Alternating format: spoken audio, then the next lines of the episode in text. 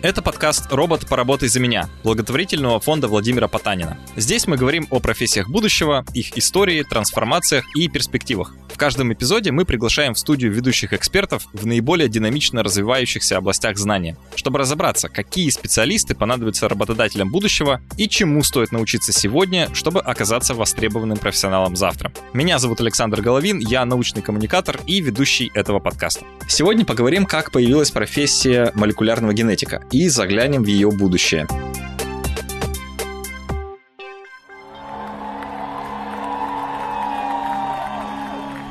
В 2018 году известная британская группа Massive Attack праздновала 20-летний юбилей своего самого успешного альбома «Мезонин». Если вы смотрели сериал «Доктор Хаус», то наверняка помните его заглавную мелодию. Это как раз трек «Teardrop» с этого альбома. Отметить юбилей группа решила необычным способом. Пластинку пообещали записать в форме молекул ДНК. Как такое вообще возможно, записать музыку на молекулу? Школьная биология подсказывает нам, что ДНК состоит из четырех оснований — аденина, гуанина, цитозина и тимина. А школьная информатика, что любую информацию можно закодировать в виде двоичного кода из нулей и единиц. Эти два кода, цифровой и биологический, можно соединить. Если взять попарно единицу и ноль, то получится четыре комбинации. 1.1, 1.0, 0.1 и 0.0. Каждый из пар — это одно основание ДНК.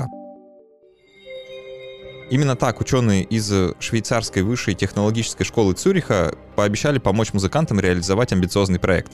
Они взяли цифровую расшифровку альбома и превратили ее в последовательность букв А, Т, Г и С. Осталось только синтезировать сами молекулы и обеспечить их сохранность. Почему группа выбрала именно ДНК? Наверное, потому что это поистине одна из самых удивительных молекул с уникальными свойствами. Если верить анонсам от ученых и музыкантов, то молекулы ДНК в морозильной камере смогут сохранить информацию на фантастически долгий миллион лет. Таким образом, Massive Attack по-настоящему увековечили свою музыку. Сегодня мы расскажем историю рождения профессии молекулярного генетика и заглянем в ее будущее. Как открыли ДНК, почему ее считали бесполезной и какая драма сразу нескольких человек стоит за историей открытия структуры молекулы жизни.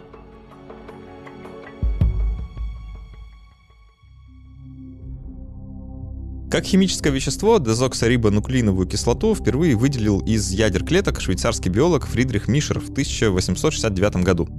Однако тогда открытое вещество, которое Мишер назвал нуклеином, никого не впечатлило. Большое количество фосфора навело ученых на мысль, что нуклеин — просто хранилище для этого элемента в организме. В начале 20 века уже было известно, что ДНК состоит из азотистых оснований, сахара и фосфора, что нуклеин — это смесь из ДНК и белков, что он складывается в особые структуры, хромосомы, и что хромосомы находятся в ядрах живых клеток. В 1911 году силами ученых Саттона, Бовери и Моргана окончательно сформировалась хромосомная теория наследственности. Стало понятно, что именно хромосомы содержат в себе что-то такое, что передает наследственную информацию. Но что именно? Белок или ДНК? Ученые были уверены, что ДНК чересчур примитивная молекула. Им казалось, что более разнообразные, большие и сложные белки подходят на роль наследственных частиц гораздо лучше. ДНК считали скучной и полагали, что у разных видов живых организмов она не больно-то и отличается. Но как такая, в кавычках, простая молекула может кодировать миллионы разных признаков? Все изменилось в 1944 году, когда убедительные эксперименты на бактериях показали, что именно ДНК отвечает за передачу генетической информации. От белков наука перешла на сторону ДНК. В 1951 году стало известно, что аденина в ней ровно столько же, сколько тимина, а гуанина столько же, сколько цитозина. Это правило вывел биохимик Эрвин Чаргов, и оно станет одним из основных ключей к разгадке структуры ДНК. А пока ученые по-прежнему не имели понятия, каким образом составляющие молекулы связаны между собой. В начале 50-х годов в Британии в Королевском колледже Лондона работали биофизики и рентгенографы Морис Уилкинс и Розалинд Франклин. Розалинд была замкнутой, но проницательной, упрямой и непримиримой в спорах. Уилкинс же был полной противоположностью, застенчивый, мягкотелый. Отношения у этих двоих не заладились практически сразу. Ученые постоянно ругались и не могли найти общий язык. Они готовили кристаллы молекул ДНК, светили на них рентгеновскими лучами, получали снимки и пытались их как-то расшифровать. Причем Розалинд э, проявляла настоящее мастерство. Она искусно ставила эксперименты, у нее получались лучшие снимки, но делиться своими результатами она ни с кем не спешила. Розалинд горела идеей определить структуру ДНК самостоятельно и не хотела, чтобы кто-то в этот процесс вмешивался. Это раздражало Уилкинса.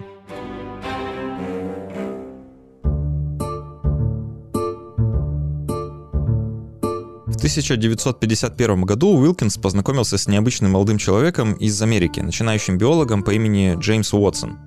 В детстве Джеймс обожал наблюдать за птицами, но потом прочитал книгу Эрвина Шрёдингера «Что такое жизнь с точки зрения физики». Теперь его мысли заняла генетика. В 15 лет Уотсон умудрился поступить в Чикагский университет, а к 23 годам уже защитил кандидатскую диссертацию. После университета в 1951 он переехал в Англию и поступил в Кавендишскую лабораторию Кембриджского университета. К этому моменту он уже был лихорадочно увлечен идеей расшифровки строения молекулы ДНК. Уотсона посадили в кабинет вместе с физиком на 12 лет старше, но по ученой степени немного отстающего. Он был аспирантом. Его звали Фрэнсис Крик. И в последние 4 года он переключился на биологию. Крик э, также был одержим идеей, что тайна гена скрыта в структуре ДНК. На этой почве Уотсон подружился с ним, и так родился знаменитый научный тандем. Сегодня Уотсона и Крика знают по всему миру как первооткрывателей двойной спирали. Но они все знают, как же им удалось это сделать.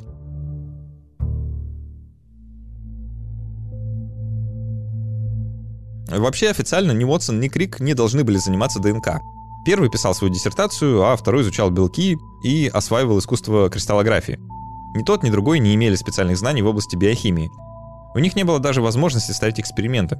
Эксперименты ставила Розалинд Франклин в другом учреждении. А еще Розалинд сильно не ладила с Моррисом Уилкинсом, который все больше начал общаться с Уотсоном и Криком.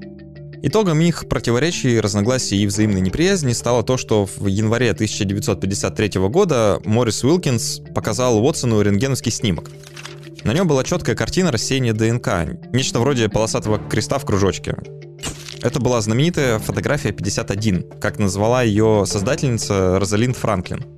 Уилкинс показал эту картину Уотсону без разрешения Франклин, а также передал ему предварительные расчеты, которые исследовательница еще не успела опубликовать. Это стало ключевым моментом. Уотсон поспешил к Рику, они засели в лаборатории и без устали крутили кусочки картона на стержнях, чтобы построить модель. Именно здесь они вспомнили про Эрвина Чаргафа и то самое правило «количество аденина равно количеству тимина, гуанина цитозину». Похоже, что эти кирпичики как-то связаны попарно. Уотсон и Крик воспользовались фотографией 51 и другими данными Розалин Франклин, сопоставили это с правилом Чаргафа и смогли верно интерпретировать все, что было у них на руках. Так, в середине марта 1953 года в их кабинете выросла первая модель двойной спирали дезоксирибонуклеиновой кислоты.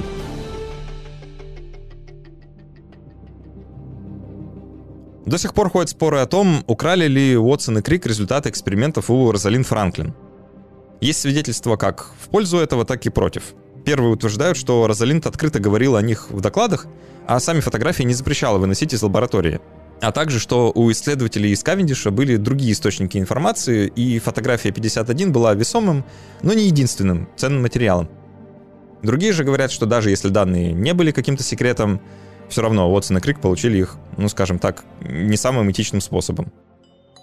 Однако нельзя и умолять их заслуг. У Розалинд никак не получалось вывести структуру молекул из своих рентгенограмм, даже несмотря на то, что очень много важных вещей она уже поняла. А Отсон и Крик смогли опереться на данные предшественников и совершить решающий рывок. Похоже, что все четверо героев этой истории просто недопоняли друг друга. 25 апреля 1953 года в журнале Nature вышла статья Уотсона и Крика о строении дезоксирибонуклеиновой кислоты. Статья занимала всего одну страницу, а уже в 1962 году Уотсону, Крику и Уилкинсу присудили Нобелевскую премию. Розалин Франклин не дождалась признания своих трудов, так как Нобелевку не присуждают посмертно. 1958 году она умерла от рака, который во многом мог сформироваться из-за ее работы с рентгеновским излучением. Коллеги говорили, что она редко надевала свинцовый фартук и неосторожно становилась прямо под лучи. Розалинд было всего 37 лет. Момент открытия структуры ДНК стал моментом рождения молекулярной генетики. Парадоксально, но многим ученым после открытия двойной спирали казалось, что на этом генетика кончилась. Но это было только начало. Молекулярная генетика сегодня — передовая отрасль науки, которая неизбежно пересекается с другими современными областями и технологиями.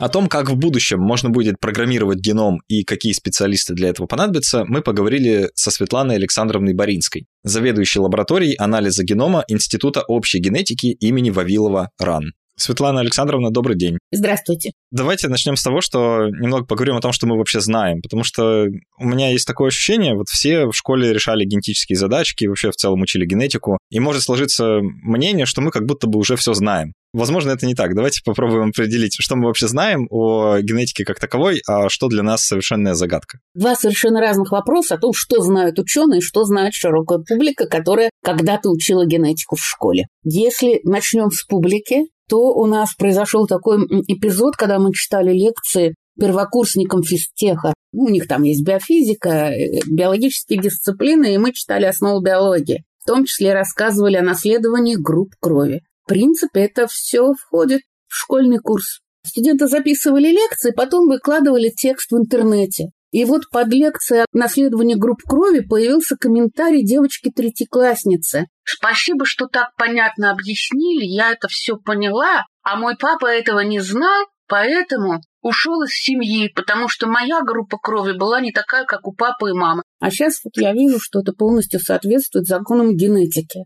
Это какая трагедия. Ну вот реально случай такой был, вряд ли это кто-то придумал. Это не единственный случай, когда люди из абсолютной безграмотности в вопросах генетики, не касаясь других наук, принимают неверные решения. Поэтому какие-то азы сейчас, наверное, надо знать всем. Хотя бы в объеме школьной программы, которая иногда проходит мимо учащихся. А вот теперь, если мы перейдем к тому, что знают и могут генетики ученые, и зачем вообще этой наукой заниматься? Ну, у всех на слуху сейчас, наверное, слова «геном человека», потому что очень много научных новостей на эту тему. Что такое геном? Геном – это совокупность всей наследственной информации, которую мы получаем от родителей. От мамы получаем полный геном мамин, и от папы полный геном папин, но при этом, что такое полный геном? У нас два набора всех генов.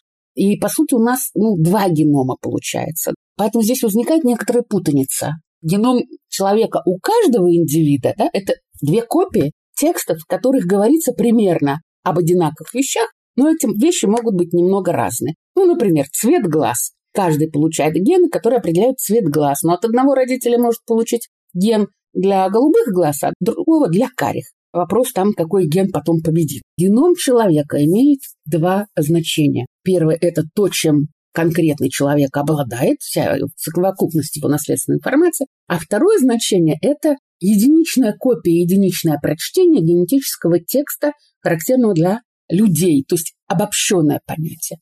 Есть конкретное, вот у этого человека есть геном. А есть обобщенное, что вообще характерно для человека как вид.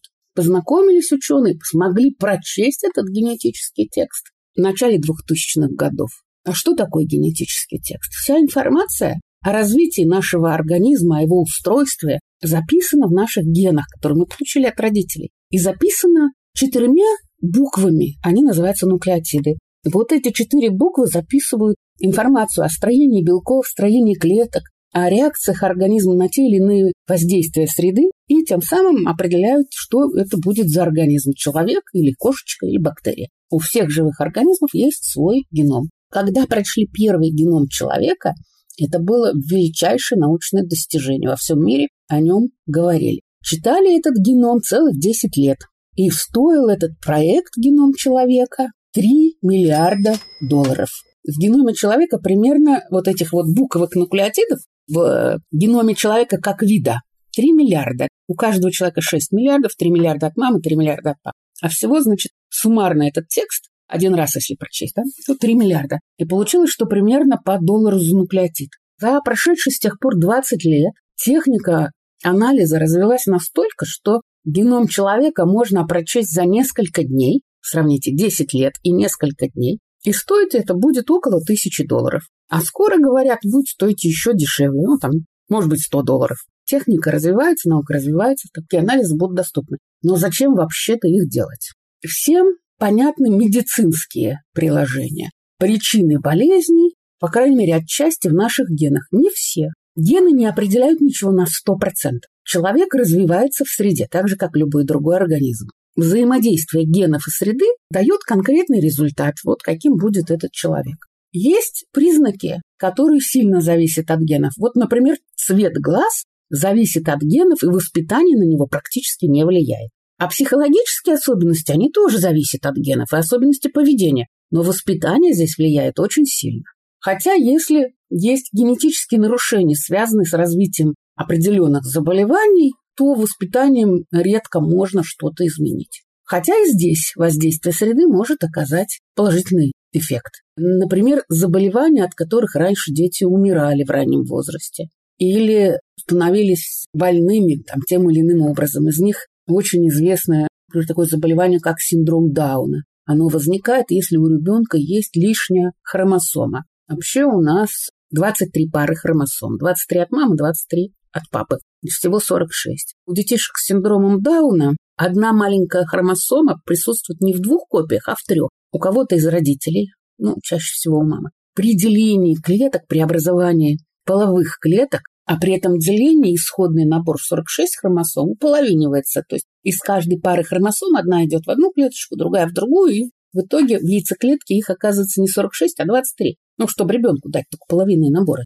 Ну и то же самое при образовании сперматозоидов. Да. И при образовании этих клеток может произойти нарушение расхождения хромосом, и вот эта маленькая 21-я хромосома, хромосома пронумерованы по размерам, первая самая большая, дальше меньше, меньше, меньше. Если остается в клетке вот лишняя хромосома, то у ребенка потом развивается синдром Дауна. Бывает нерасхождение хромосомы, нарушения по более крупным. Но тогда нарушение развития столь серьезное, что никакой ребенок не рождается, либо прерывается на ранних этапах беременности, либо вообще не может начаться развитие зародыша. Ну, вот здесь такие медицинские процессы, в которых генетика играет большую роль. Давайте вернемся на секунду назад к тем знаниям, которые у нас, как у человечества, есть э, насчет того, как работают наши гены. Мне просто хочется на секунду вернуть сложность обратно вот э, в это описание, потому что вы сейчас так э, рассказали о том, как это работает, знаете, может сложиться ощущение, как будто бы все очень просто, да, что вот есть четырехбуквенный код, многие даже знают название этих нуклеотидов, да, аденин, гуанин, цитозин, тимин, знают, что они вот как-то кодируют белки, и что белки потом ответственны за Э, функции и строения организма. Это многим известно. Как будто бы в этом представлении есть множество слепых пятен, если угодно, или мест, в которых мы не до конца уверены, как все работает. Потому что мы, например, знаем, что многие белки кодируются не одним геном, а множеством генов, да, сразу несколькими. И не всегда понимаем, в каких ситуациях работает один, в каких другой. Есть э, целое направление, да, вроде эпигенетики, которое изучает все, что вокруг генов находится, да, влияет на то, как гены экспрессируются, как э, формируются белки на основе тех данных, которые в генетическом материале записаны. Многие даже слышали, что а вот в генетическом материале есть огромное количество информации, которая просто бесполезна, как там говорят, генетического мусора. Как будто бы мы только сейчас постепенно начинаем узнавать, что нет, там все сложнее, все не так просто, и есть э, вещи, которых мы просто не знаем. Может, вы можете коротко описать, чего мы не знаем? Потому что то, что мы знаем, кажется примерно понятным пока. Я бы коротко сказала, что мы знаем и как мы это узнали. Сначала, когда была открыта структура ДНК, узнали, как записывается генетическая информация. Было открыто, как ДНК кодирует белки. Была открыта молекула РНК, мессенджер, посредник, которая копирует участочек ДНК и передает эту информацию в клетку для синтеза белков в соответствии с тем, что закодировано в генах. И возникла такая красивая схема. ДНК, с нее копируется РНК, с нее синтезируется белок, а потом все это работает в клетке. Это было в 60-е годы, 50-е, 60-е годы, когда была открыта структура ДНК, это 1953 год. Так вот, к этой схеме ДНК, РНК, белок постепенно стали добавляться новые детали. Оказалось, что гены работают не все сразу. Почему клетки разные, хотя гены в них все одинаковые? Потому что в разных клетках работают разные наборы генов. Это можно сравнить с клавиатурой рояля. Клавиатура всегда одна и та же, аккорды можно брать разные, играть разные мелодии. Вот так гены, как аккорды гена, да, включаются во время развития и выключаются в разных клетках разные, поэтому клетки становятся разными. И тут мы подходим к вопросу, а кто же их включает и выключает? Кто играет на рояле? Какого-то дирижера, да, или музыканта. Оказывается, что эта информация тоже закодирована в генах, в том числе закодированы ответы генов на то, как воздействует среда. У генов есть регуляторный участок перед ними, называется промотор, и туда присоединяется множество разных белков или других веществ иногда, которые несут информацию о состоянии и положении клетки внутри организма, то есть, условно говоря, у головы она или у хвоста, или где-то посередине. О том, что происходит в среде, какая температура и прочее. У взрослых организмов или там у бактерий поступает информация, какие питательные вещества поступили, какая еда есть, что включать для того, чтобы ее переварить. И все это происходит под руководством гена. Обнаружены системы различных молекул, например, микро-РНК. Это маленькие коротенькие молекулы, которые регулируют работу больших РНК, несущих информацию о структуре белка. Они могут закрыть работу этой РНК, ну как бы замок повесить, могут наоборот простимулировать. Выяснилось то, что вы упомянули, эпигенетические аспекты. Перед геном есть участки, куда можно навесить химическую метку, именно метильные группы. Маленькая химическая такая меточка. И эти метильные группы тоже действуют как замок на, собственно, ген. Он перестает работать, когда там висит метильная группа. А можно их убрать, и он тогда заработает. И здесь есть очень интересное исследование, потому что сначала пытались понять, как гены влияют на наше здоровье, наше развитие, другие аспекты жизни. Потом оказалось, что гены подчиняются вот этим метильным меткам стали изучать, как метильные метки эпигенетика влияют на все то же самое. Потом, кроме этих метильных меток на ДНК, есть метильные метки на белках, обслуживающих ДНК. Есть комплексы белков, ну, таких рабочих, которые ДНК сворачивают, разворачивают, активируют, дезактивируют, чинят, как бы заботятся о ней. И их тоже изучают, и их работа тоже откликается на воздействие среды и на состояние внутренней среды организма. И если нарисовать схему регуляции на молекулярном уровне, она получается намного сложнее, чем схема управления обществом, парламентом и прочим. И это безумно интересные схемы, и вот все это сейчас пытаются понять. Про эпигенетическую регуляцию можно много говорить, сейчас это на подъеме. Это довольно новая область науки. Там есть очень интересные данные о том, как это влияет на наше здоровье и наше поведение. Я всегда привожу пример с экспериментами на крысах. Когда маленьких крысят забирают у мамы крысы, они испытывают большой стресс. То есть даже на часок их забрать, для них большой стресс. Оказалось, что этот стресс сказывается на работе генов. Гены, связанные с ответом на стресс, получают вот эти самые метильные метки, на всю жизнь работают по-другому, не так, как у крысят, развивавшихся в хороших условиях. У них становится другой ответ на стресс, снижается обучаемость в некоторых областях деятельности, ну, у них разное есть, там по запахам различать или в пространстве ориентироваться. И э, меняется здоровье.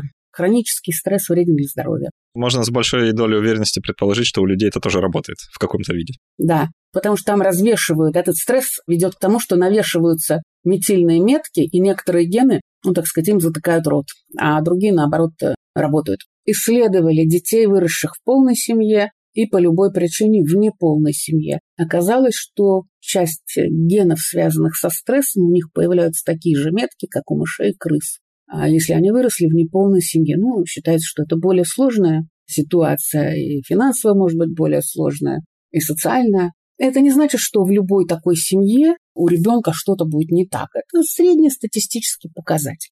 И здесь те же эксперименты на крысах дают надежду. Оказалось, что если стрессированного крысенка вернуть к маме, а мама заботливая будет его вычесывать и вылизывать, ну, крыс так забота проявляется, то часть этих самых метильных меток сваливается, и он возвращается, ну, если не к норме, но почти что к норме. В раннем детстве забота о детях ведет к тому, что гены у них будут работать хорошо.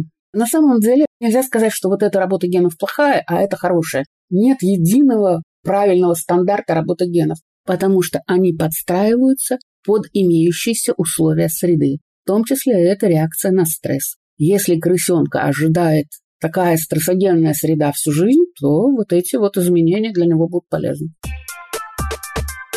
Мы уже много всего знаем про то, как работает наша генетика. У нас есть множество замечательных технологий для того, чтобы вмешиваться в этот процесс. Я уверен, многие слышали аббревиатуру CRISPR, система редактирования генома, которую мы от бактерий получили и теперь используем для редактирования генома. То есть мы как-то умеем в эту работу вмешиваться, как-то ее чинить или что-то с ней делать. И хочется узнать, как далеко мы в этом продвинулись, да? Что мы уже можем исправить, например, если есть какая-то поломка, насколько это реально? В каком возрасте мы можем это делать? Можно ли у взрослого человека, например, что-то починить, или это касается только маленького человека? Куда это все движется, да? Насколько далеко мы можем зайти вот в этом влиянии на свою собственную генетику? У человека около 20 тысяч генов. Ген – это такой кусочек в генетическом тексте, в ДНКовом, который определяет какой-то там белок или какие-то иные функции.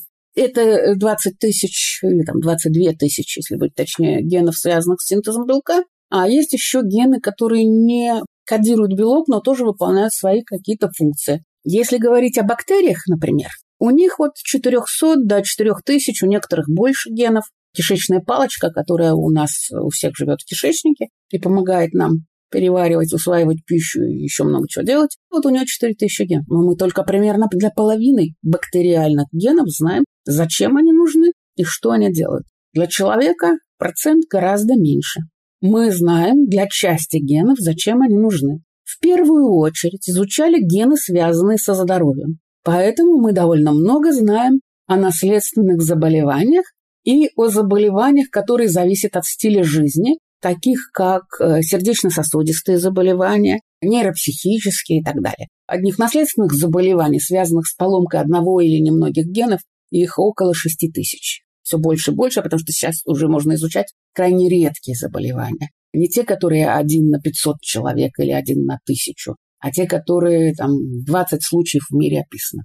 Их тоже теперь можно изучать. Что это дает? Можно ли у взрослого человека что-то поменять, или только у ребенка? Да вот совсем недавно появилась статья, предложено лекарство для людей с синдромом Дауна. И оно опробовано на взрослых людях. И оно дало участие опробованных положительный результат. Это сделано потому, что мы все больше и больше понимаем молекулярные основы здоровья и болезни. Вклад генетических исследований, вклад знания генома огромный не будет ли каких-то проблем из-за этого? Потому что когда мы вмешиваемся в такую сложную систему, очень легко что-то сломать и не заметить, или вмешаться, думая, что мы знаем, как что-то работает, а в итоге понять, что мы сделали только хуже или нарушили какой-то баланс, который нам был неведом или просто невидим. Есть ли какие-то опасности или, может, нежелательные последствия вот такого более медицински распространенного, что ли, вмешательства в работу человеческого генома? Есть ли здесь какие-то опасности? Конечно, есть опасности, есть неудачи, когда попытка лечения приводила даже к смерти пациента, ну это есть в любой экспериментальной области, касающейся медицины. Есть опасности этического плана, и на каждой конференции, посвященной геномным исследованиям, и не только человека, но и животных, растений, есть всегда секция биоэтики, где специалисты предостерегают от опасности, говорят, какие правила надо соблюдать, не говоря уже там о неразглашении персональных данных, есть еще множество аспектов. Например, если мы знаем, как генетические особенности человека влияют на его здоровье, и компания из страховой медицины захочет получать эти сведения, чтобы тем, кто получил плохие гены, повышать стоимость медицинской страховки. Но это же несправедливо. Человек не виноват в том, что у него такие гены. Вот когда штрафуют за курение, это понятно. Курение – это то, ну, с чем можно бороться хотя бы. Если у человека есть желание, он может делать какие-то попытки. А гены никто не может поменять. Поэтому существует запрет на доступ э, компании страховой медицины к генетической информации, определению сумм страховки из этого. Работодатель может захотеть знать это. А здесь возникает конфликт интересов личности и общества. Например, в Америке обсуждался такой вопрос. Есть наследственные заболевания крови, которые ведут к тому, что при поступлении кислорода избыточным человек может потерять сознание. То есть, если это летчик, он наденет кислородную маску, то он потеряет сознание. И вот представим себе, что человек с таким заболеванием стал летчиком, критической ситуации, надел кислородную маску, потерял сознание, что вместе с пассажирами полетел вниз. Значит, надо защитить пассажиров, да и его самого тоже, от такой критической ситуации. То есть по здоровью запретить профессию. Но при этом такие мутации распространены в странах, где бушевала малярия. А это страны Средиземноморья и Африка. Это что же у нас получается? Дискриминация по этническому признаку? И вот эти все вопросы обсуждались. Нам кажется разумным, что людей надо защищать, потому что это не по этническому принципу, да, а защита жизни. Но есть места, где это обсуждается. У нас в стране обсуждаются этические аспекты, связанные, ну, например, с доступом к генетической информации или возможностями редактирования генома. Не так давно прошла информация о том, что китайский исследователь отредактировал геном двух девочек, исправив им ген, связанный с устойчивостью к ВИЧ-инфекции. Ну, во-первых, он его исправил так, что не факт, что устойчивость получится. хотя ген действительно связан с такой устойчивостью. Во-вторых, это абсолютно неэтическая процедура. Он провел исследование, которое не является необходимым для сохранения здоровья человека. Он провел исследование, последствия которого неизвестны. Он мог задеть при этом другие места в геноме, потому что методика не так точна, чтобы быть уверенным в результате. Более того, он подделал ряд документов, когда проводил это исследование, сделал вид, что он получил на него разрешение. У него такого разрешения не было, и ему потом, насколько я знаю, дали э, срок тюремный. Такие исследования нельзя делать, это авантюра в погоне за славой. Зачем? Зачем это делать? Методики можно применять только после того, как риск побочных эффектов доказано будет ниже, чем возможная польза. Возможно, в некотором смысле тормозит развитие науки, но это, наверное, и хорошо в данном случае. Это тормозит не развитие науки, это тормозит неразумное применение незрелых результатов. А вот что тормозит развитие науки, это безграмотность. Например, у нас в стране есть запрет на выращивание ГМО, научно необоснованный, который наносит вред и развитию науки, и экономически, потому что за рубежом это развивается, и когда-то там методики будут, а мы будем сидеть без своих наукоемких прогрессивных технологий и продуктов. Почему? А потому что у нас под страхом ГМО, который чисто пиарный был устроен, не научат все ученые говорят, что нет оснований теми, так сказать, обвинениями и страхами перед ГМО, которые тут были озвучены. Они не имели отношения к науке. Что мы будем сидеть без этого ГМО? Хотя там есть очень полезные разработки. А какого прорыва вы ждете? Вот когда-то случился прорыв в генетике, там была открыта структура ДНК, потом еще множество замечательных механизмов, про которые мы не будем сейчас упоминать, это тоже были открыты. И мы все больше и больше понимаем, как это работает, все больше приближаемся к ну, какому-то, если угодно, полному пониманию. Какой следующий шаг? Что лично вы ждете, может быть? Каких данных или какой технологии, возможности что делать? Результаты будут получены в направлении, во-первых, большего понимания того, как работают генетические механизмы, молекулярных основ здоровья и разнообразия людей. Сейчас существует редактирование генома, ну то есть замена тех буковок нуклеотидов, которые ученые считают нужным заменить. Я думаю, что сейчас будут развиваться технологии редактирования эпигенома. Вот тех метильных меток, о которых я рассказывала, пока что мы не умеем это делать, а с ними связаны и развитие заболеваний, и ряд э, других состояний.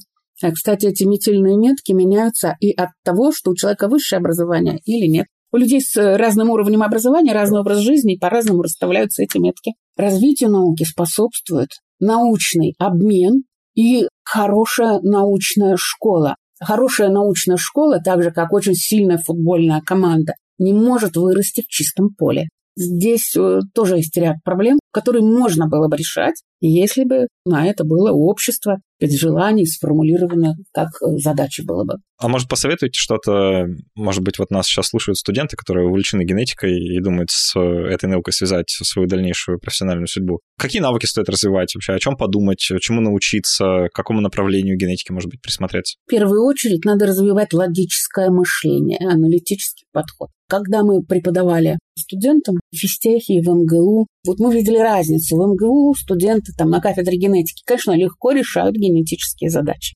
А студенты физтеха на первом курсе, вот почему-то их не решали, хотя задачи очень простые. И мы обратились к психологам, почему не решают, помогите разобраться. И разработали вместе с ними серию тестов. Часть из них позволяла понять, есть ли у человека базовые знания биологии из школы. Вот эти базовые знания, ну, конечно, необходимы, желательно больше, чем в школьном курсе. Те, кто интересуется, они читают книги, смотрят Сейчас в интернете очень много лекций и текстов, и видеоматериалов учебных. Я думаю, что люди сами ориентируются, что им смотреть. Но при этом важно уметь отличать научную информацию от ее фальсификации, которые тоже в интернете полно. Значит, второй пункт – это умение решать элементарные логические задачи. Давайте я вам быстро скажу задачу. Пять станков за пять минут делают пять деталей. За сколько минут сто станков сделают сто деталей. Решайте, смотрите ответ в интернете. Могу заранее сказать. Не за 100 минут. У вас интуитивное мышление, примерно четверть старшеклассников дает такой ответ. В некоторых школах э, до половины, а ответ другой за 5 минут. Ну, потому что одну деталь станок делает 5 минут. 100 станков, 100 деталей сделаю за 5 минут. Это элементарная логика. То есть чуть-чуть подумать и скажешь правильный ответ. Там нет ничего сложного. Но если это не работает, то дальше в науку идти невозможно. Умение читать и анализировать тексты. И мы давали студентам задачи с ошибками. И задание было не решить задачу, а найдите ошибки в тексте. И оказалось, что многие их просто не видят, пока ему не скажешь «ставь точку над каждым словом». Тогда они начинают эти слова читать, говорят «О, а это же вот, это же, да, я же знаю, что это не так». Внимание необходимо для ученого, потому что если он пропускает мимо ушей половину фактов, то как он будет работать? Да, и умение отличать, условно говоря, уже науку, когда вешают лапшу на уши, от э, научного исследования. Критерии такие есть в интернете на разных сайтах, как отличить научное исследование от фальсификации. Ну что ж, будем надеяться, что студенты наши призывы услышат и будут развиваться в сторону повышения качества своего аналитического, логического, философского даже в какой-то смысле мышления, потому что без этого действительно в науке никуда. Светлана Александровна, спасибо большое за эту беседу, было очень приятно. Рада была с вами поговорить. Вы слушали подкаст «Робот, поработай за меня» о профессиях будущего, об их истории, трансформациях и перспективах. Слушайте нас на всех платформах, обязательно ставьте звездочки и сердечки. До встречи в следующем эпизоде.